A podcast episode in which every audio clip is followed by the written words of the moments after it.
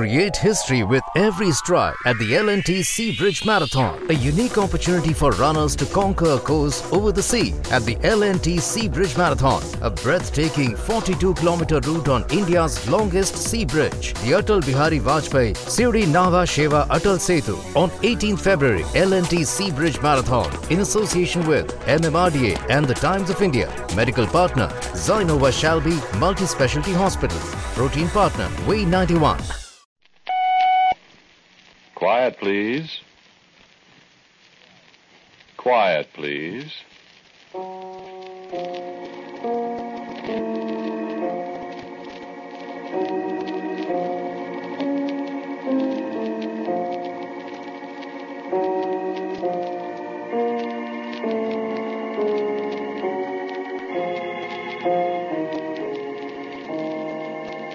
The American Broadcasting Company presents Quiet Please, which is written and directed by Willis Cooper and which features Ernest Chappell. Quiet Please for today is called Adam and the Darkest Day.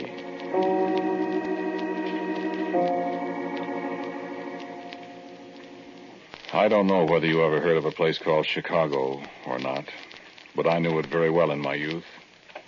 I've forgotten how long ago that was, even.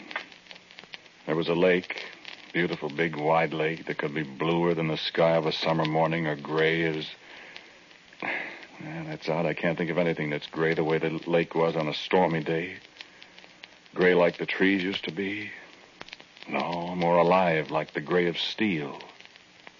Steel? Well, that's the metal we used to have. Forget about it. I used to go down and walk along the lakefront years and years ago, before the dark days. Just walk along the shore and smile at the lake, and it would smile back at me. And it didn't smell salty and fishy the way the ocean does. Oh, yes, I've seen the ocean, too. Both oceans. There are two of them. I forget their names. And even during the dark days when Doc said it was safe to go out, I'd go out of a morning and walk along where the lake shore used to be. It's all swamp now, and there are some pretty weird things in it. Things that used to be fish once, only they've gone through a lot of changes, and they're they're not fish anymore. Mutant stock said they were things that have gone through mutations, changes. Yeah, I don't understand it, but it's interesting. Doc, Doc said they might even get to be human beings in another 15 or 20 million years, if they're left alone. Doc said that's the way human beings started originally. The only difference, Doc said, is that it took a couple of million years for the first changes to take place. And with these fish things, it took place practically overnight. Of course, it was a pretty long night.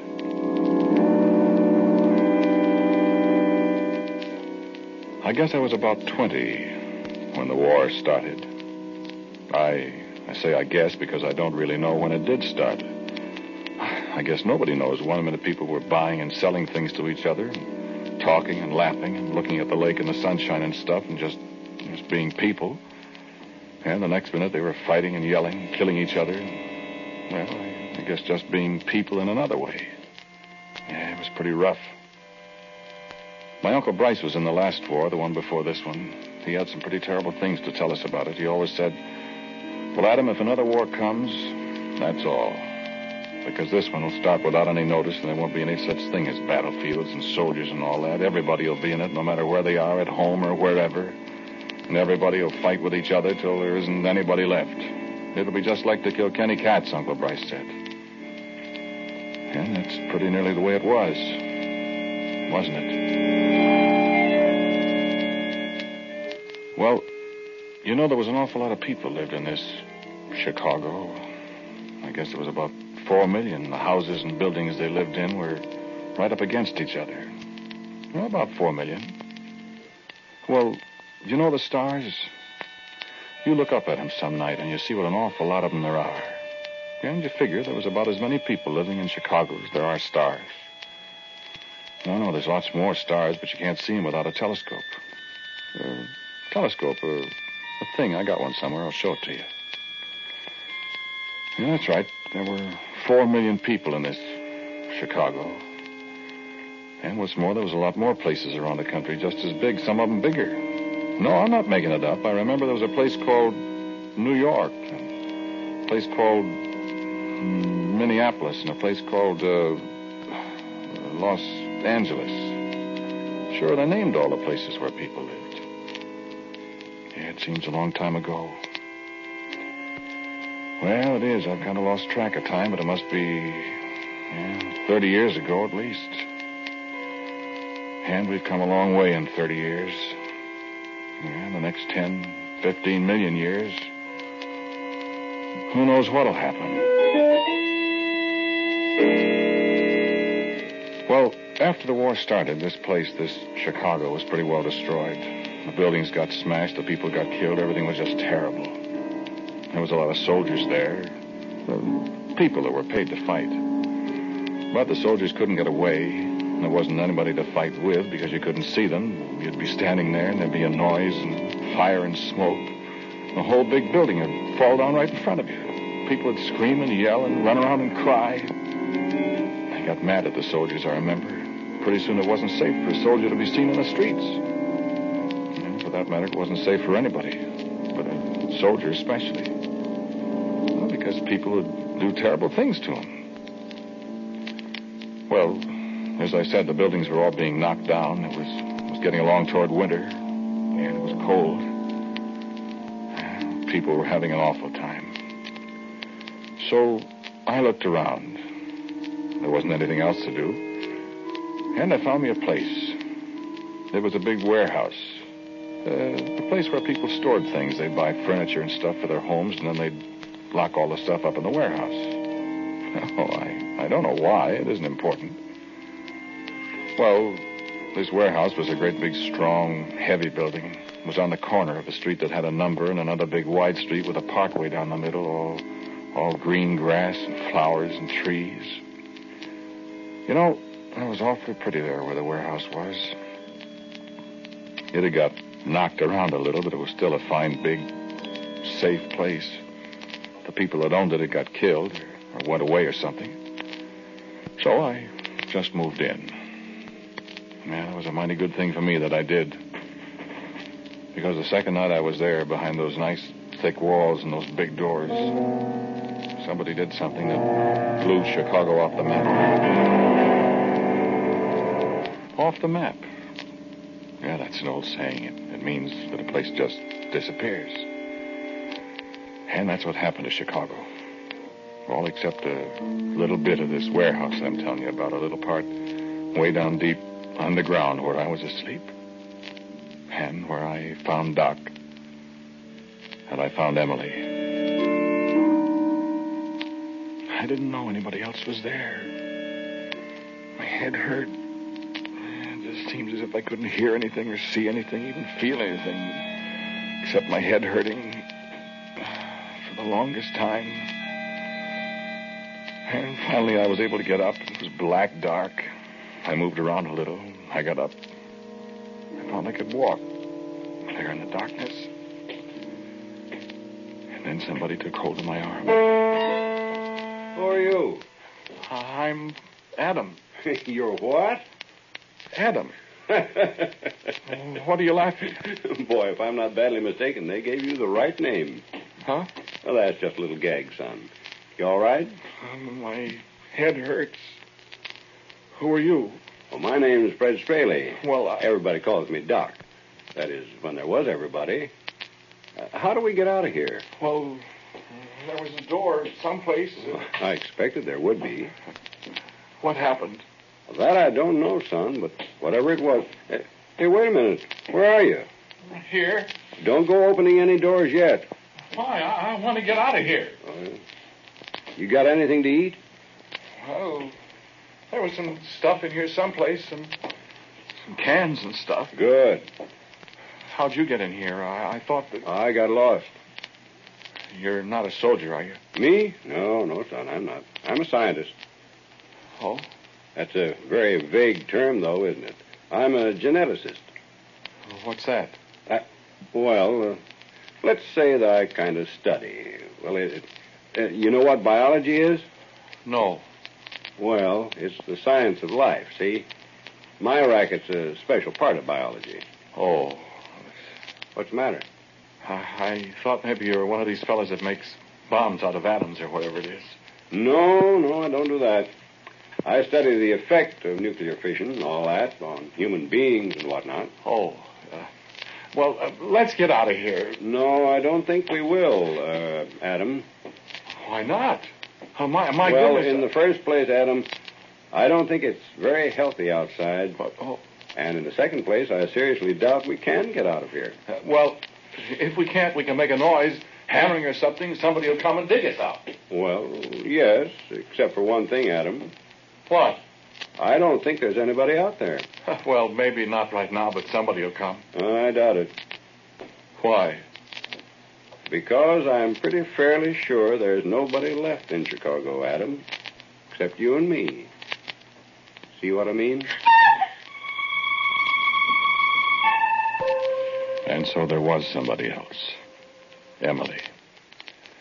We stumbled around in the dark for quite a while before we found her. When we did find her, she was so scared she couldn't talk.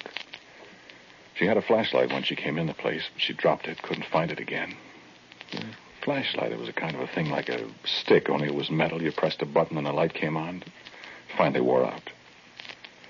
Well, finally, Emily found her voice again. Once she got started, we couldn't stop her for the longest time.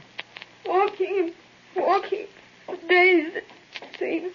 We lived out in Lake Forest and we had a bad time out there. And people started dying from some disease nobody ever heard of. And I decided to run away and I took some money. I was afraid to take any food because maybe it was the food that was giving people the horrible diseases and making them die. And all I wanted to do was get as far away from Lake Forest as I could, and I, I walked and walked and walked, and then a soldier chased me, and a man hit him and knocked him down, and then the man started after me, and I ran, and the door was open, and I ran in here, and something happened. What did happen? Could you stop crying now for sure? I'll try. Because, believe me, it won't do a particle of good, young lady from Lake Forest. My name's Emily. It won't do a particle of good, Emily. Are we going to die? Not at just this moment, Emily, but uh, I have an idea we may not be very interested in living after we know a little more about what did happen. Are you hungry, Emily? I haven't had anything to eat for. I, I don't know how long. Well, there's some cans of stuff. Yes, I think they'll be safe to eat, Adam. Safe? If anything, safe. Uh, can you find them all right? Uh, I, I think so. I I, th- I think they're over here, or maybe Light a match. a match. A little stick with something on the end of it, and you rubbed it on a wall or something, and there was a fire. We found it very useful. Well, I don't want to talk to you about that awful place. The awful black, stuffy little place that saved our lives. Because we were down there for, well, I don't know how long it was. It must have been two months, three months. I don't know how long. There was water. There was more of the canned stuff than I thought. The part of the warehouse cellar we were in had been used for storing different kinds of food, so we didn't starve. But it was awful. It was awful. Finally, I said to Doc one day, I didn't know day from night, of course. I said to Doc, Doc, I'm going to get out of here. We're all going to go crazy if we don't get out of here. I know that, son. It's been bothering me a little, too. Not that it makes any difference. We all three went crazy, of course. I want to get out of here. Why can't we get out of here? Well, look, I told you I had a pretty good idea what happened, and I also have a pretty good idea that it wouldn't be very healthy outside for a long time. So that's why I I. know, I know. You told us that, but aren't we ever going to get out? Have we got to stay down here forever? No, What? What? What do you mean, Doc? I've been out. You have? Yeah. Can we go? I've been keeping it to myself. Why? Well, I, I, I didn't like it outside. But you're all right, Doc. Yes, yes, I'm all right. I'm alive, if you want to call that all right. Is is there anything out there to hurt us, Doc? Anything to hurt you? No, no, there isn't anything out there to hurt you. In fact, there isn't anything at all. I followed Doc out through the tunnel he had found, and through the dark caves the tunnel led to, with water dripping and little things scrambling out from under our feet in the dark, when we crawled out into the daylight, we found out Doc was right. There wasn't anything. Yes, just like it is now, just nothing. Only then the, the nothingness was so new. There wasn't any Chicago at all, just a big flat prairie, everything all gray. A gray sky. I looked around to see if the lake was reflecting the gray sky. There wasn't any lake either. But a long way off, I could see the edges of the marsh and the swamp it had turned into. And I could smell the dead fishes. That was all there was to smell. They were the only dead things left. And we three were the only live ones. So dark. Is it? Uh, I mean, what time of day is it? The lake was on the east, wasn't it? That's right. Uh, Drexel Boulevard ran along this way. And, and this was 43rd Street, east and west. And there isn't a sign of it. So the sun's a little south of east. It's morning. Morning. About the time of day people be going to work. Morning. The sun seems so far away. Doc, is it like this every place? Well, that I don't know, Adam. But it can't be. It very well can be, Emily. Are, are we the only ones left? I don't know.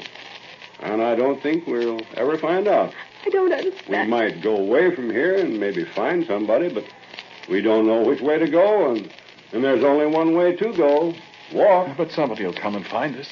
if there is anybody. But there must be somebody. If there is, child, they'll be just as dead as we'll be before very long. Why? Did you say something about the sun a little while ago? Why? I uh, said it. I said the sun seemed so far away, didn't I? uh, that's what you said. Well, it is. Is what? Far away. And we're getting farther away from it every second. I don't get that. Let's go back, shall we? It's Cold out here. This is what Doc told us down there in the cave where we'd found each other. This is what we listened to sitting there in the half dark, the feeble daylight filtering in through a hole we made in our roof. Think of us sitting there, Emily's hand in mine. Doc not looking at us as he talked. This is what Doc said. Listen. We had this figured out quite a while ago, Ross Wilson and I. We were pretty sure what had happened one day when the right kind of bomb went off. We knew what the physical effects would be on cities, on the surface of the earth, on people. And we guessed what might happen if a giant bomb were set off. A bomb big enough to do what, what this one did. We worked on it for years. We have whole, we had whole books of mathematical calculations. Tell us, Doc. Well, the Earth used to revolve around the sun. The sun was 93 million miles from the Earth. Doc, why do you say used to? Why do you say was? Well, because we suspected that a heavy enough blast of nuclear fission would throw the Earth out of its orbit. What's that, Doc? Well, uh, you take a rubber ball on a string, you swing it around in a circle. Now, that circles its orbit. The string is the sun's attraction that keeps it moving evenly. Yes, oh, I get it. And then somebody comes up and hits the ball with a stick while it's going round and round. Yes. And what happens?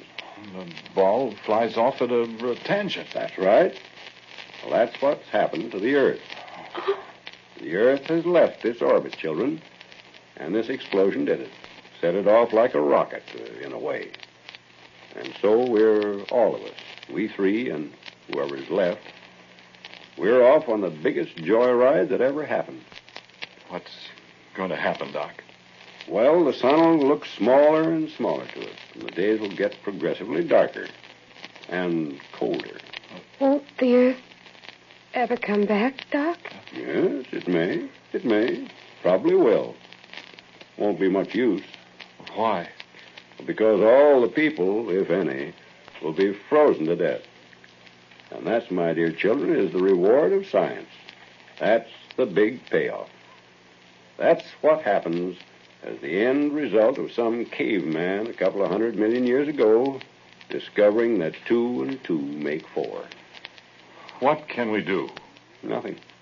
But, Doc, can't you? I, I mean, you're a scientist, A scientist, my dear, without his tools is just another man, a highly useless man. Yeah. but Doc, What, dear? do we have to die? I wouldn't be surprised. Why?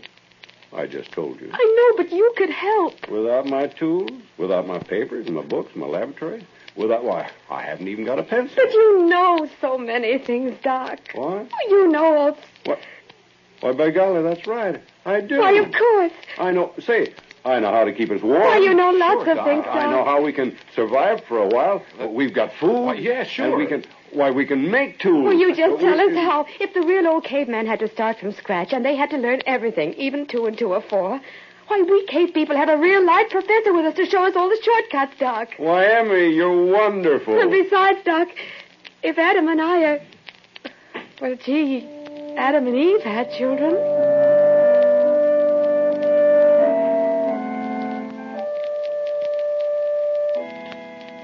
And the dark days thus began. Daily the sun grew smaller, and daily the cold grew more and more bitter. In a month there was no daylight, only a kind of heavy twilight over all the gray prairie. The little sun was red and tired looking in the sky where the stars never stopped shining. Doc showed us how to make our cavern not comfortable, but livable. The cold grew more awful. We huddled together over our little fire, existing rather than living. We'd insulated the place following Doc's directions. Once in a while, we went out into the dead world, faced the frightful cold for a minute or two, to look at the dwindling sun, to see if we still fled from it. We talked very, very little, for our very breath froze at our lips. Doc, will we ever go back? We've got to go back. All the laws of nature. And time went on and on and on. And we knew that we three were all that the world held of living people. We were very close to death. And Doc still encouraged us. No, a day'll come. A day'll come, Adam. Oh, I'm so cold. Hold me, Adam. A day'll come. A day'll come that'll be the darkest day of them all. And that'll be the best day, Emily. Why, Doc? Why, that'll be the day when the Earth reaches the end of this wild runaway ride. That'll be the day when we stop and start back. But maybe we'll not be here to see it. Oh, we will, Adam. We will. And Adam, listen. What? Uh, are you comfortable, Emily? Better. What, Doc? The day, the darkest day. That's the day I'm really going to start teaching you the things you'll need to know to survive. Because I'm older than you kids. I don't know how much longer I'll last. And I want to teach you and your children. Ah, it's pretty frightening, Doc. Is anything frightening now, Emmy? Nothing anymore, Doc. A brand new world. And Doc told us the secrets of the nine planets. Sometimes we dared that frigid outside air to look up into the strange sky. It was always dark now. Nothing but the stars and the tiny, withered sun were above us. We saw Saturn's rings and the strange markings on Mars. We saw the Milky Way grow brighter and greater, and the nebulas the Doc told us about. These we saw as no man has ever seen them. We suffered much, and we lived. We lived until that day when we could no longer find the sun in the sky, for all the sky was filled with stars, universes undreamed of. And our little sun was far away, and only another star among the billions. That day came, the darkest day the doc had told us of. That was the day the doc and I stood outside and saw our sun was lost. The darkest day. And we went back inside to Emily. While Emily slept, we talked. Tomorrow? No, no, Adam. We won't see any change by one day. In another week, we should be able to see the sun again, to recognize it. And by another month, it'll be warmer. The sun will begin to get bigger. And in a few months. It'll be longer than that, Doc. It, it took us a long time to get way out here. But now we'll return faster, Adam. The sun's attraction, you see. And then what becomes of us? Well, there's so much to teach you. What?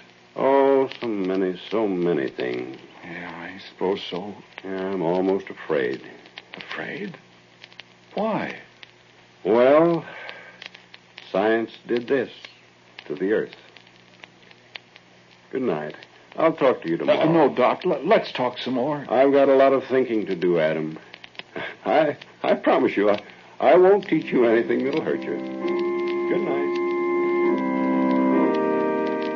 When I awoke, and Emily awoke, Doc was gone. I called his name. There wasn't any answer. Emily woke up and smiled at me. I got out and went to the door of the cave. I went on outside. I found Doc. Doc was lying there in the snow outside the door. And he'd opened up his coat and I just lay there. And there was a smile on his face, that quizzical, crooked smile I'd got to love so well. And there was a frozen sheet of paper in his hand. Doc had found a pencil somewhere. He'd written across the top of the sheet, to Adam, for the darkest day. And as I picked it up, I discovered something. Across the snowbank where Doc lay, fell my shadow. I looked up, and there was the sun, a third as big as it used to be, but blinking cheerfully at me and the dead man in the snow. And as I stared, it seemed to grow bigger. I turned and went back into the cave where the paper Doc had left me. Emily. Emily, I said. Emily, Doc's dead. Doc left a note for me. I'm going to read it to you. Listen, Emily, I said, while I read it. Dear Adam and Emily, you make your own world without benefit of what I can teach you and your children. Because I'm a scientist, children, and I know too much. And I know I can't keep from teaching what I know. And the old world had all it needs of the things that come from knowing two and two make four. So good luck to you both. And to your children. That's all there was. But, Doc, we didn't have any children. No, Doc. Not after the Earth got back where it belonged and we had a good look at those things that used to be fish. Those mutants, those changes you called them, remember? No, you were afraid to. The darkest day, you said, Doc? They're all dark now.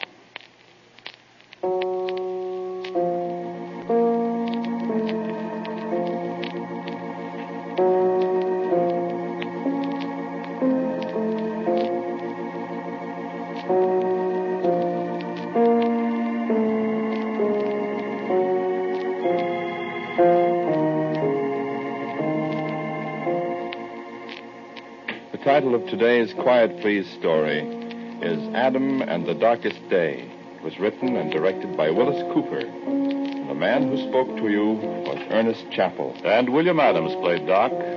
Emily was Kathleen Cordell. As usual, music for Quiet Please is by Albert Buhrman. Now, for a word about next week, here is our writer director, Willis Cooper. Thank you for listening to Quiet, please. Next week I have a story for you called The Evening and the Morning.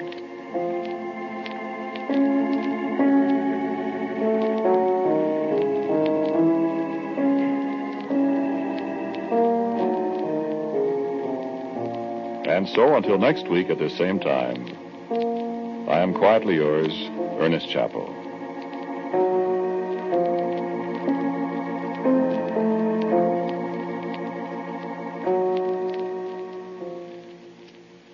Now, a listening reminder. There's another dramatic adventure waiting for you on David Harding Counter Spy this afternoon when this efficient law enforcement group becomes involved in the case of the senseless slayers. That's David Harding Counter Spy. This is ABC, the American Broadcasting Company. Create history with every stride at the LNT Sea Bridge Marathon, a unique opportunity for runners to conquer a course over the sea at the LNT Sea Bridge Marathon, a breathtaking 42 kilometer route on India's longest sea bridge, the Atal Bihari Vajpayee Sewri Nhava Sheva Atal Setu on 18th February, LNT Sea Bridge Marathon in association with MMRDA and the Times of India. Medical partner Zynova Shalby Multi Specialty Hospital. Protein partner Way 91.